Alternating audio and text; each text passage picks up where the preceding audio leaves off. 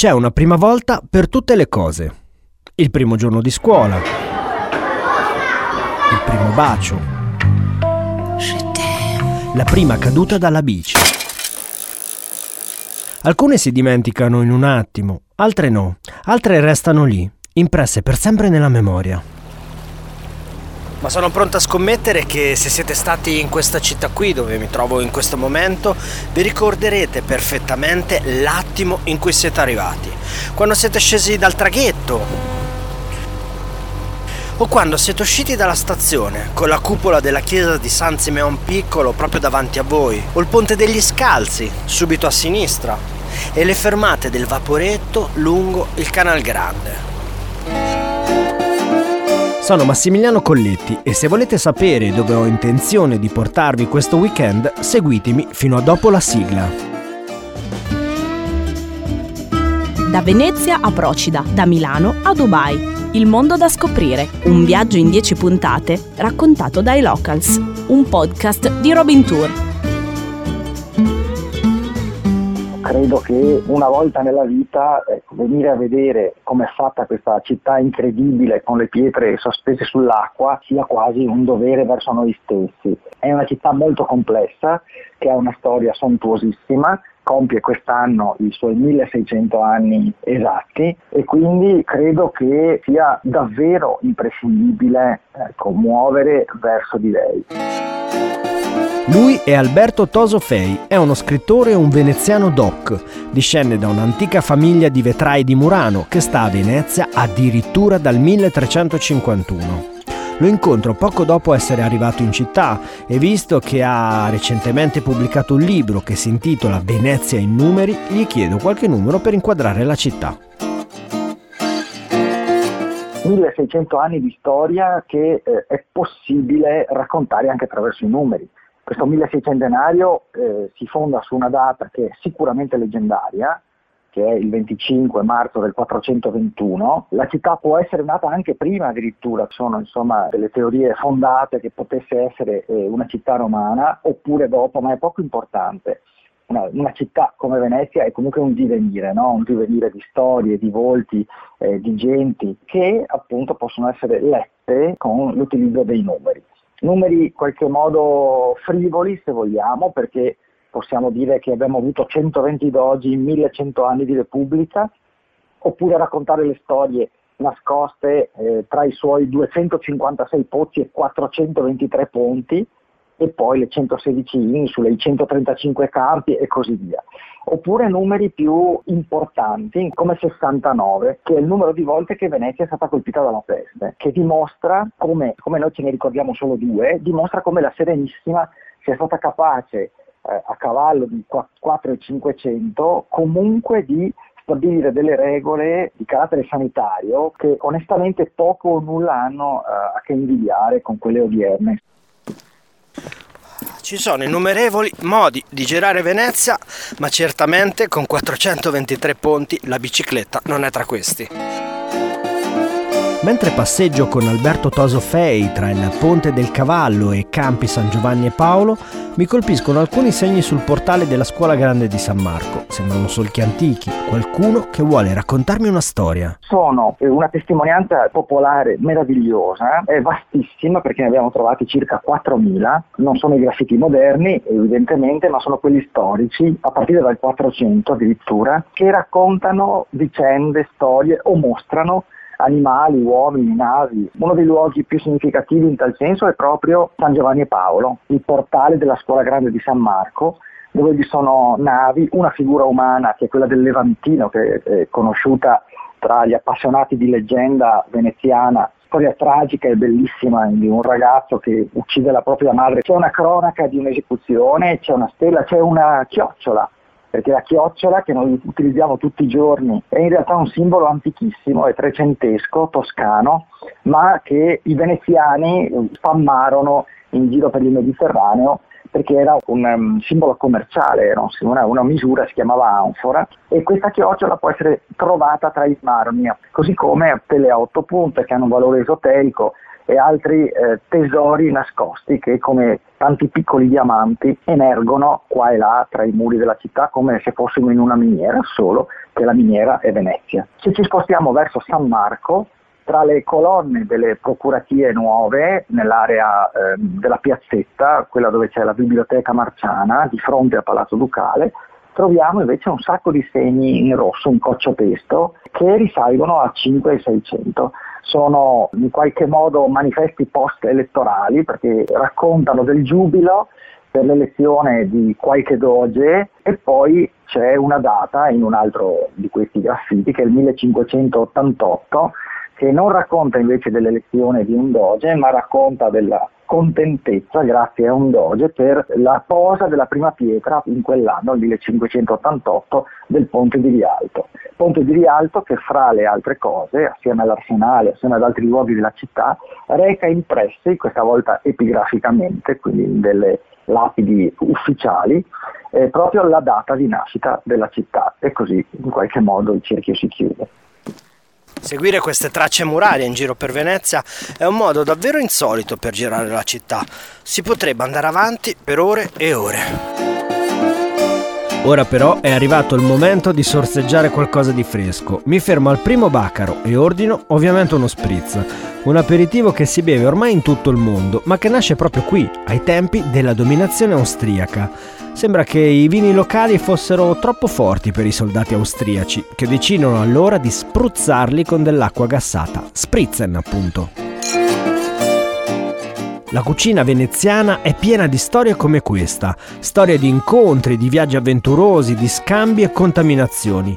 E allora ho deciso di farmi consigliare il menù di questa sera da Pierangelo Federici, scrittore veneziano che ha da poco pubblicato il libro Venezia, una storia commestibile. Per te ho scelto un menù fatto di antipasto primo e secondo e non si può che cominciare con il baccalà antecato. Noi chiamiamo baccalà, attenzione, lo stoccafisso, così come nel resto del mondo il baccalà è il eh, merluzzo sotto sale, per noi il baccalà è il merluzzo essiccato. Allora il, lo stoccafisso viene scoperto da un mercante veneziano, si chiamava Pietro Quirini siamo nel 1500, questo signore parte con una nave carica di vino di Cipro, che era un vino particolarmente ricercato e costoso, passa le colonne d'Ercole, arriva nell'Oceano Atlantico, lì una terribile tempesta disalbera la sua nave e rompe il timone. Lui e i suoi marinai in questa piccola nave mercantile rimangono uh, in balia del mare per settimane eh, molti muoiono.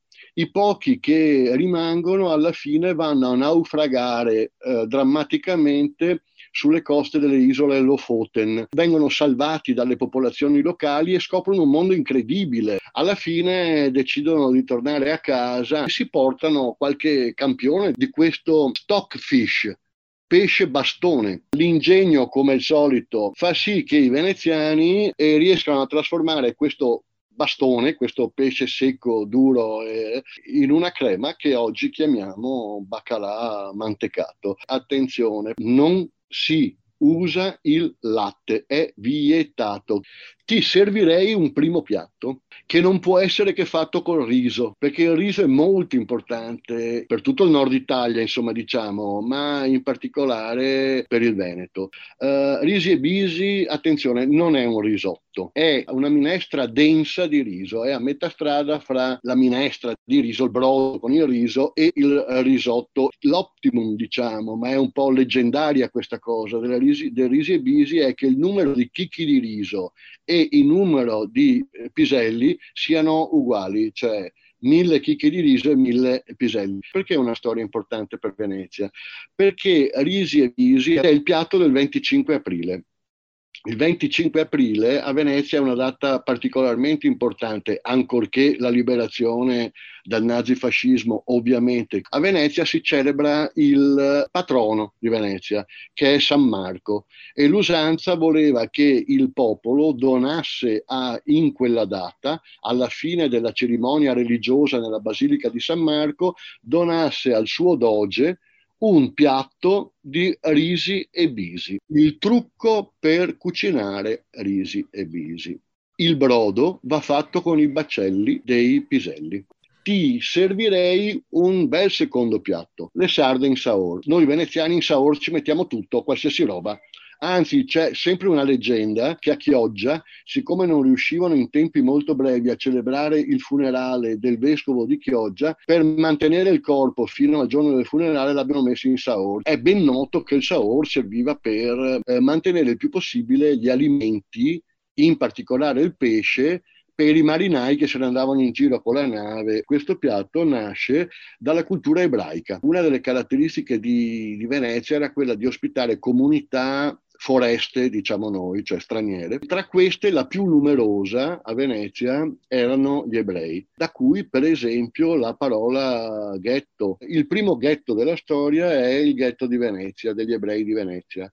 Si chiama ghetto perché in quella stessa zona c'era una, una fonderia, getto era il termine che usavano i veneziani per dire appunto il, il getto della fonderia, no? getto. Le sardi in Saor nascono dall'incontro tra la cucina degli ebrei sefarditi e il pesce di Venezia. Si evince che moltissimi piatti della tradizione di Venezia vengono dall'incontro con altri popoli, con gli ebrei in particolare, ma, ma non solo. Eh, la cultura si mescola al cibo, all'alimentazione, perché come dicevo all'inizio, Venezia è, è, è così, il suo paradosso è essere nata nel luogo probabilmente più sfigato del mondo, poverissimo, eh, di aver saputo sfruttare quelle due o tre cose che avevano e di essere riusciti poi a mescolarle con le culture del mondo. E tutta la storia di Venezia è fatta così, è, gio- è fatta sulla diversità che ha saputo diventare ricchezza Vado a dormire soddisfatto e pieno di suggestioni. Prima di chiudere gli occhi però leggo qualche pagina di un libro che è ambientato proprio qui a Venezia, nel Settecento. Si chiama Stabat Mater, è un romanzo dello scrittore veneziano Tiziano Scarpa che con questo libro ha vinto il premio Strega nel 2009. Sono le 8 di mattina, ho deciso di dedicare il sabato all'arte e alla cultura. In un bar vicino al mercato di Rialto, che straborda di odori e suoni, incontro la professoressa Maria Aurora Marzi, storica dell'arte e profonda conoscitrice della città. Le chiedo di suggerirmi tre percorsi storico-artistici. Consiglio innanzitutto Palazzo Ducale, perché è la sede del potere dei dogi le sale riflettono questa grandiosità e inoltre perché recentemente hanno anche aperto un itinerario insolito che è quello dell'esposizione del tesoro dei dogi. Inoltre alle spalle del Palazzo Ducale vi è il campo di Santa Maria Formosa dove si affacciano i palazzi rinascimentali e settecenteschi e dove vi è la vicina Pinacoteca Querini Stampaglia dove si trovano tutti i maggiori pittori del Settecento veneziano veneziano. Il secondo itinerario è alla scoperta dell'arte veneziana dalle origini fino all'arte contemporanea e comprende il Palazzo Ca Venier dei Leoni, che è la sede della straordinaria collezione di arte contemporanea di Peggy Guggenheim. Inoltre si può visitare accanto le gallerie dell'Accademia dove si trovano tutti i capolavori dell'arte veneziana. E includiamo nel tour anche la più bella chiesa barocca di Venezia, che è la chiesa di Santa Maria della Salute. Il terzo itinerario ci porta nel cuore di Venezia, alla scoperta dei grandi artisti Tiziano e Tintoretto, nella sede grandiosa della chiesa di Santa Maria dei Frari, una delle chiese più suggestive, con accanto la maestosa sede della scuola di San Rocco interamente dipinta da Tintoretto. Quello che mi è sempre più evidente mentre in giro per la città e parlo con i suoi abitanti è che di Venezia ne esiste più d'una e che sono innumerevoli i modi per scoprirla. Approfitto allora ancora della professoressa Marzi e le chiedo tre percorsi paesaggistici. Il primo itinerario ci porta alle fondamenta delle Zattere, una lunga passeggiata che parte da Punta della Dogana, lungo la quale si può visitare l'originale sede dei magazzini del sale dove si trovano le tele del grande pittore veneziano Emilio Vedova comparso recentemente e la chiesa dei Gesuati con gli affreschi del Tiepolo. Il secondo itinerario paesaggistico ci porta di fronte alle zattere nell'isola della Giudecca dove si trovano le chiese del Palladio e un'architettura della Venezia più povera e anche le vestigia dell'archeologia industriale nel monumentale e grandioso mulino Stucchi dell'inizio del Novecento, ora trasformato in albergo di lusso. L'itinerario della Giudecca parte dalla chiesa di San Giorgio e arriva fino al mulino Stucchi. Il terzo itinerario ci porta a visitare eh, le tre isole forse più famose della laguna, Burano e Murano, ma soprattutto Torcello, con le sue straordinarie chiese medievali e paleocristiane. In questa giornata ricca di sorprese e di scoperte c'è ancora il tempo di andare a conoscere un progetto che racconta l'antica relazione di Venezia con il vino, ma anche di una storia nascosta che unisce città e campagna. Si chiama La laguna nel bicchiere, le vigne ritrovate. Me ne parla Renzo De Antonia, presidente dell'associazione, che incontro in un altro posto memorabile, l'isola di San Michele. L'associazione è nata per mantenere la vigna e la cantina dell'isola di San Michele che i frati stavano abbandonando e che sarebbe andata eh, perduta. Nasce da un'esperienza scolastica ed il grosso della sua attività è ancora legato alla scuola. Ogni anno più di 200 bambini fanno esperienza con noi. Noi recuperiamo vigne abbandonate. Alcune sono di carattere conventuale, quindi quella di San Michele, ma anche la vigna di Sant'Elena, dove i frati erano andati via ormai da anni. Poi abbiamo recuperato un vigneto nel, nell'isola eh, delle Vignole, abbiamo poi una quarta eh, vigna anch'essa che era eh, semi abbandonata, è dentro una casa di riposo. Noi facciamo il vino, un vino assolutamente naturale, pestato coi piedi dei bambini, non ci mettiamo niente eh, in cantina, i lieviti sono quelli che ci sono nella cantina dal 1500, nella vigna mettiamo solo eh, rame e, e, zolfo, il rame meno possibile, e anche alghe e, e propoli, quindi è tutto assolutamente, assolutamente naturale. Questo vino lo consideriamo come un nostro figlio e quindi è sempre buono. È domenica mattina, dopo due giorni passati qui, ormai mi sento perfettamente a mio agio tra campi, campielli, nizzoleti, sestieri, ovvero rioni, quartieri. Quello in cui ho deciso di trascorrere questa domenica si chiama Dorso Duro e se Venezia è un pesce, come scriveva Tiziano Scarpa, Dorso Duro corrisponde al ventre. È una zona universitaria con una splendida atmosfera. Qui ci sono i musei dell'Accademia e il magnifico palazzo Vener de Leoni, che ospita la collezione Peggy Guggenheim. Prima di entrare faccio due chiacchiere con Gragina Subelite, curatrice associata del museo. È uno dei musei più importanti dell'arte del XX secolo in Italia, soprattutto arte europea e americana, e si trova a Venezia, Palazzo Vener de Leoni, sul Canal Grande, in quella che fu proprio la casa e l'abitazione di Peggy Guggenheim stessa. Peggy allora era una collezionista mecenate americana delle arti arti, era nata a New York nel 1898 e all'inizio degli anni 20 si è trasferita a Parigi dove ha conosciuto tanti artisti e intellettuali e dopo ha aperto due gallerie nella sua vita. Una sarebbe stata Guggenheim June a Londra alla fine degli anni 30 e la seconda una galleria museo Art of the Century, quindi arte del nostro secolo, che Peggy ha avuto dal 1942 al 1947. E questi erano davvero spazi unici perché lei li aveva proprio dedicato tante mostre agli artisti che nei tempi loro non erano ancora riconosciuti. Poi nel 1948 lei era invitata a presentare la sua collezione alla Biennale di Venezia, eh, dove l'ha esposto nel padiglione greco, visto che la Grecia eh, aveva la guerra civile E quindi questa fu proprio la primissima volta che una collezione comprensiva di arte del XX secolo sia stata vista in Italia. E tutto grazie a Peggy Guggenheim. Poi l'anno dopo, nel 1949, lei ha comprato questo Palazzo Venier de Leoni e quindi ha trascorso anche tre decenni in questa città meravigliosa. Abbiamo tantissime opere da non perdere, partendo dai movimenti come il cubismo, ecco, il futurismo, la pittura metafisica, l'astrazione europea, la scultura d'avanguardia, il surrealismo ed ovviamente i dipinti delle espressioniste astratte americane, eh, americani all'epoca emergenti.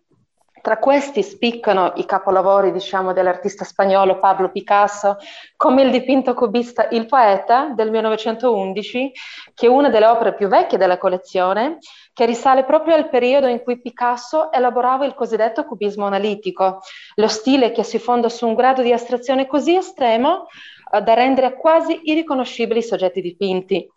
Abbiamo anche delle opere dell'artista di origine russa Vassili Kandinsky.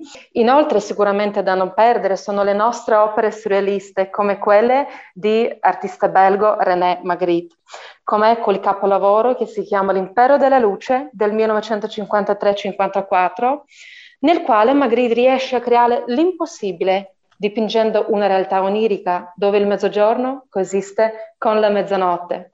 E poi il percorso prosegue con le opere del pittore americano Jackson Pollock e al museo da noi potete ammirare quadri come Alchimia del 1947, che sarebbe uno dei primi esempi in cui Pollock usa la tecnica del dripping, cioè fa gocciolare il colore direttamente sulla tela, che è stata una tecnica innovativa e rivoluzionaria per l'arte del Novecento. In viaggio decisi che Venezia sarebbe stata la mia patria futura. L'avevo sempre amata più di ogni altro posto su questa terra e sentì che lì, da sola, sarei stata felice. Queste le parole di Peggy Guggenheim, che infatti poi Venezia non l'ha più lasciata e ancora oggi le sue cenere sono lì, nel giardino di casa sua. Bene, il mio weekend a Venezia finisce qui ma tra 15 giorni esatti, se hai ancora voglia di viaggiare, ti porterò non molto lontano da qui, eppure ti prometto che sarà un mondo completamente diverso. Se il podcast ti è piaciuto, seguilo sul tuo player preferito e condividilo sui tuoi social. Da Massimiliano Colletti per ora è tutto. Ciao!